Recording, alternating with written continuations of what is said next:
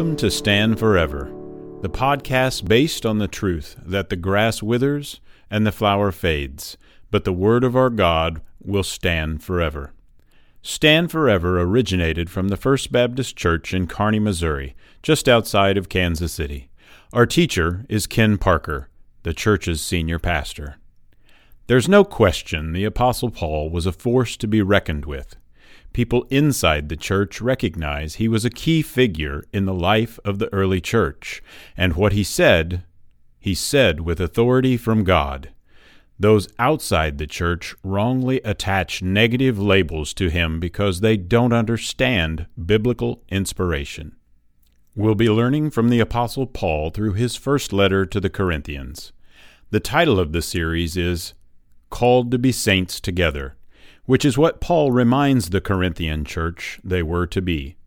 Now, for today's teaching, here's Ken. So, we're in a series of sermons where we've been walking through one of Paul's letters to the Corinthian Christians, what we refer to as First Corinthians. A couple of weeks ago, we started through uh, chapter 12. This morning, we're going to continue in chapter 12. And so, I'm going to invite you to turn with me as we read from the Holy Scripture. Called to be saints together, 1 Corinthians chapter 12 and I will invite you to stand, please, for the reading of God's Word.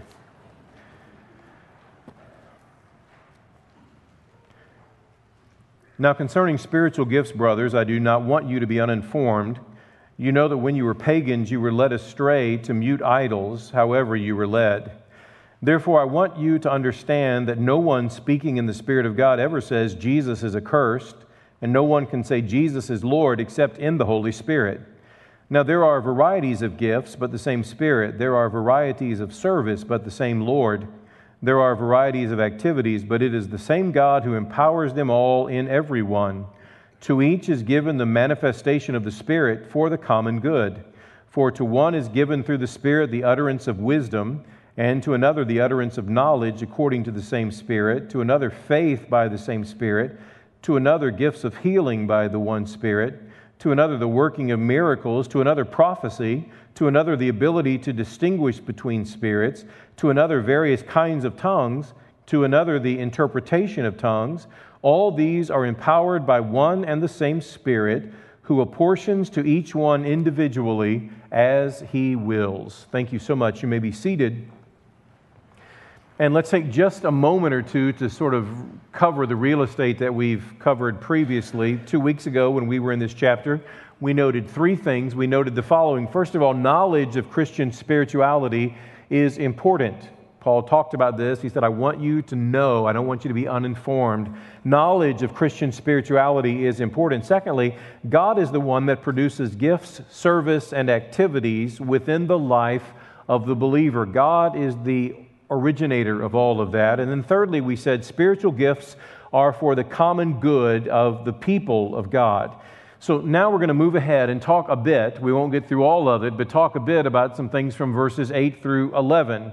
We're not going to get through all of this today because we want to make sure that we give it the adequate time necessary to do what we can in terms of explanation. So you've been warned. Uh, we won't, so like if we get 10 more minutes in and you go, man, where are we going? He's not through the first one yet we're not going to get through all of them. My preaching professor, as I've shared with you previously, used to say that every sermon ought to have at least one good point.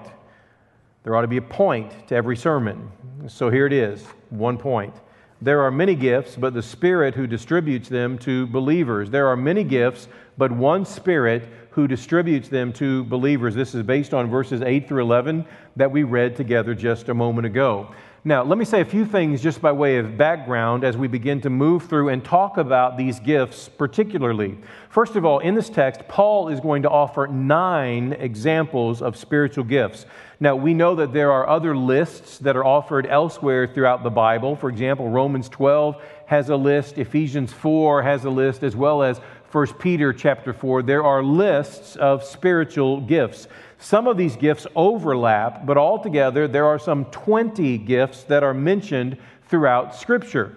There are various groups you recognize that seek to divide these gifts differently. So, for example, our Pentecostal friends will speak of what they refer to as supernatural gifts, which they see as the nine ones that are mentioned here in the 1 Corinthians chapter 12 text. But what about the other gifts that might not seem to be quite so mystical? I submit to you that when we read of the other gifts, for example, the gift of teaching or the gift of leadership listed elsewhere, they are in fact just as important. They're just as important as these gifts that are listed here in 1 Corinthians chapter 12. How does one distinguish between a natural talent and a gift? I don't think that the Spirit's giftedness is confined to one's natural abilities at all.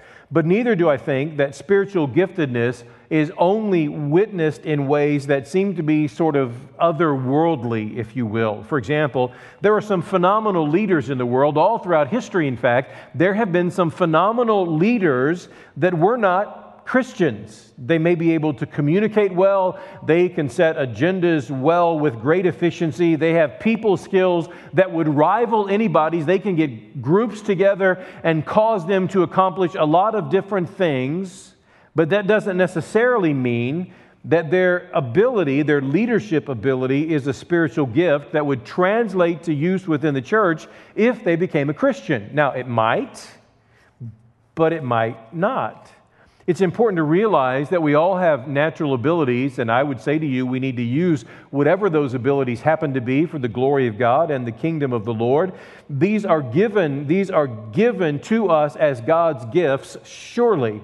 But we also have spiritual gifts that are given to us post conversion that we might utilize them in significant ways for the church of Jesus. In either case, we recognize that God God, as the one who redeems the whole person, as David Prior notes, God works in a variety of ways to produce many diverse examples of his grace in action in the Christian community. There's something else here, too, that I think is vitally important for our understanding. Look back with me at verse 7 for just a moment. To each is given the manifestation of the Spirit for the common good. As scholars note, I think it's important to mention that it is implicit in the tense of the verb translated is given that such a gift is not typically or even necessarily a once for all time gift. In other words, there could be a new provision of what's needed for the church at any given time. This might be you utilizing a different gift or someone else utilizing their particular spiritual gift. So, your gift of leadership might be used for a certain time in the life of a church.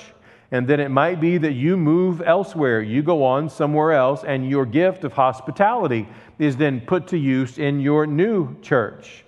And maybe someone else in the church that you left has the gift of helps, and that's what the church needs in the next season of ministry, so it's put to use there.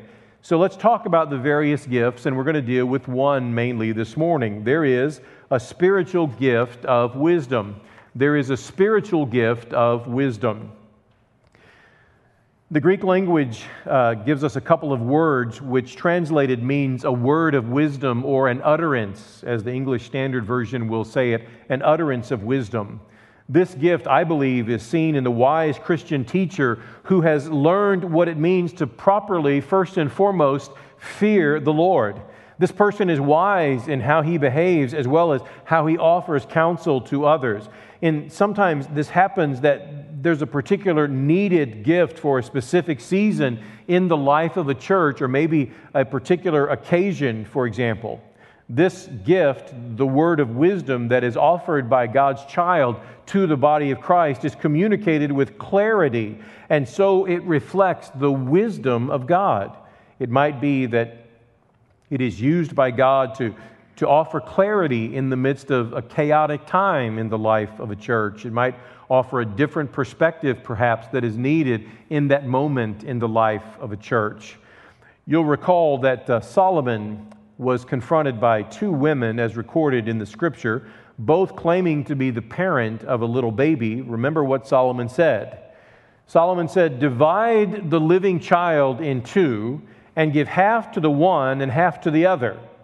You know the Bible is filled with some crazy stories, amen?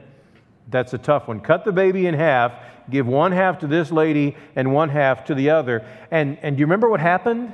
The woman whose son it was said, Oh, my Lord, give her, that is the other woman, give her the living child, and by no means put him to death 1 Kings chapter 3, and Solomon knew who the child's real mother was because of that response. Now, I realize this is an Old Testament example, but it is wisdom nonetheless, and I believe a word of wisdom as well. In fact, the narrative closes this section by saying they perceived that the wisdom of God was in him.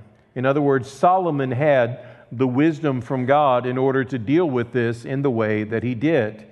On a much less dramatic scale, I can remember a time when I served a church as an associate pastor, and our senior pastor was asked to leave, and he was dismissed for a conduct issue. And there was debate, and there was lots of division, there was lots of hurt feeling about the amount of compensation that he should be given under the circumstances. And things got very heated. And one of the men in our church, in the midst of a meeting where this was to be decided, one of our men stood to speak. Now remember, the sticking point was over a few thousand dollars. And he said, as he stood to speak, he said very wisely, It seems to me that we're very divided about this. And this has potential to bring great harm to our church. Some of us think this is too much, some of us think it's not quite enough. My question is, as he continued, is the church's unity worth this amount of money? Is the church's unity worth this amount of money? And then he said, I believe it is. I think we should pay this, and then we will no longer be obligated to him, and we can move forward and begin the process of healing as a church. And the people agreed, and they didn't split. The church spent a few thousand dollars, but the people agreed with the wisdom that this was the way out of the quagmire in which they had found themselves. I think that was a real turning point, in fact, in the life of that church. And while I'm not the Holy Spirit, I think that was, in fact, an utterance or a word of wisdom that was given by that man that night. The church was held together and the church moved forward. I also want to be clear in saying, I believe it's a basic truism that a believer who is walking with Jesus, one who is growing in faith, yielding to the Spirit's leadership in his or her life, is capable of, and in fact ought to, from time to time, be used to speak a word of wisdom to other believers. Of course, we know the greatest example of words of wisdom comes from Jesus himself. How often I have read from the New Testament those words of Jesus, and I have so often thought about how piercing his words are, how comforting his words are, how convicting his words are, how soothing and wise are his words. I love the fact that even as a man, and we recognize Jesus is fully God and fully man, and I take great comfort in the fact that even as a man, Jesus was not a master, but rather the master of rhetoric. I love to read the words of Jesus as he engages people who are trying to sort of back him into a corner. For example, how many times do we read a text and think, uh oh, looks like they've got him, only to read Jesus' response and realize that he so eloquently has turned the tables? Sometimes turned the tables over. It's important to note as well that the tense of the verb, also in verse 8, is given, indicates that this is not a gift necessarily given for permanent possession to one particular Christian. Now, it could mean that, but more likely it means that God meets the needs of a particular situation by giving one member of the body that gift for that particular season in ministry. Now, here's what I want you to be reminded of as well these gifts are God's grace. These are gifts. We don't deserve them. We don't earn them. They are God's grace. They're not given because of worthiness, and they're certainly not given because of maturity. So, a word of wisdom might, in fact, come from an older, what we would typically hope to be wiser believer, but it might also come from a younger, newer believer whom God chooses to utilize in a particular given situation. So God uses both, and I've seen both, and I hope that you have too. God might use one in one situation, and He might use another in another situation. That is the beauty of God's gifting. It's also important that we realize, again, that the gifts are for the purpose of building up others, building up, edifying the body of Christ. What God does with the gift is what's most important. I'm going to say it again. What God does with the gift is what's most important. That mentality keeps us from thinking our giftedness or we ourselves are what's really important. All throughout church history, there have been watershed moments historical turning points, in fact, when things happened of such magnitude that I am certain that people thought that the church universal would never be the same. Can you imagine what it would have been like to be following Jesus physically while he was here on the earth? And, and the disciples are following Jesus, and he teaches and he preaches and he draws large crowds and he performs miracles. And the next thing you know, he's dying on a cross. And they had to wonder because we recognize from Scripture, even the conversations Christ had with his followers about that, they didn't get it all. They had to wonder what in the world is happening. We, we thought he was the one. Can you imagine in the years of the early church being alive when the Apostle Paul died for his faith? No doubt some Christians thought, man, if Paul can't get out of here alive, we're in real trouble. This is it, it's over. Never mind, this whole thing started with our leader dying, but we know he came back, but Paul didn't, not, not here anyway. And yet, Paul has been gone for some 1900 plus years, and the church marches on. When John Chrysostom, the early church father, who in AD 407 died, no doubt some thought it was over. He was so brilliant and wise and articulate. And when he left, there were Christians that thought, this is it. Things will never be okay again. Fast forward to the golden age of the Puritans when Richard Baxter, the great pastor and church leader, died in 1691. No question, some would have thought, this is it. The church will never bounce back from this kind of loss. When the prince of preachers, the great Charles Haddon Spurgeon, the golden throated orator of Victorian England and pastor of the Metropolitan Tabernacle, the most famous of all Baptist preachers, when he died in 1892, there's no question there was a darkness that covered many in the church, and they thought, Will we ever be powerful again? When D.L. Moody, a contemporary of the great Spurgeon, died in 1899. Some thought that evangelism would never be revived. And yet somebody led you to Christ, right? When Adrian Rogers, the hero of our own denomination, died in 2005, there's no doubt some people thought that conservative evangelicalism would be finished. Make no mistake, all of these men made a contribution. In fact, they made a great contribution. But they each died. They each died, and the church lives on. The ministry of the gospel lives on. The Word of God continues to accomplish exactly what God the Father desires that it would accomplish. Never make the mistake of confusing the importance of the message and the importance of the messenger. God has always had a people, and God will always have a people. We're just fortunate to live at this time in history. We are privileged to be part of His people to the point God gives gifts to children for use in His glory. That's life in the body of Christ. God gifts people differently. And aren't you grateful for that? Aren't you grateful that there are people that are gifted in ways that you're not, and that you're gifted in ways other people are not? As I was putting this together, thinking about our calling of Chloe to serve in children's ministry, I was thinking how grateful I am for her giftedness.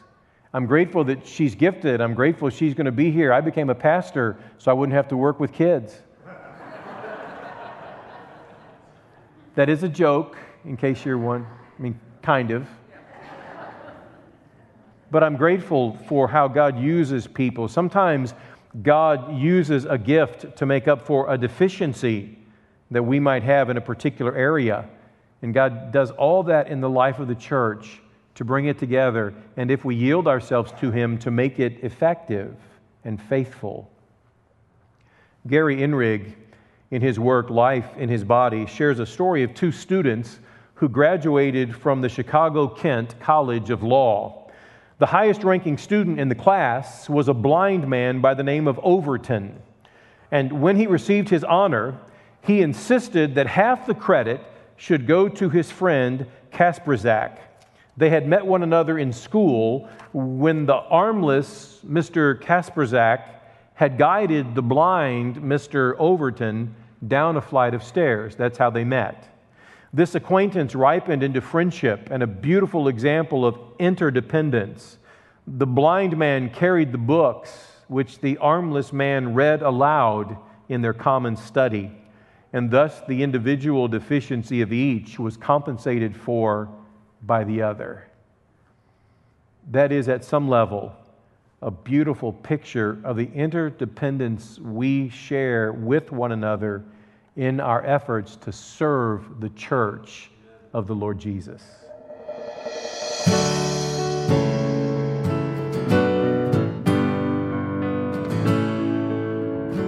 You've been listening to Stand Forever with Ken Parker. Thank you for taking the time to join us. If you'd like to correspond with us, feel free to email from the contact information found on our church website, www.kearneyfbc.com, or write to us at Stand Forever, 303 South Grove Street, Kearney, Missouri 64060.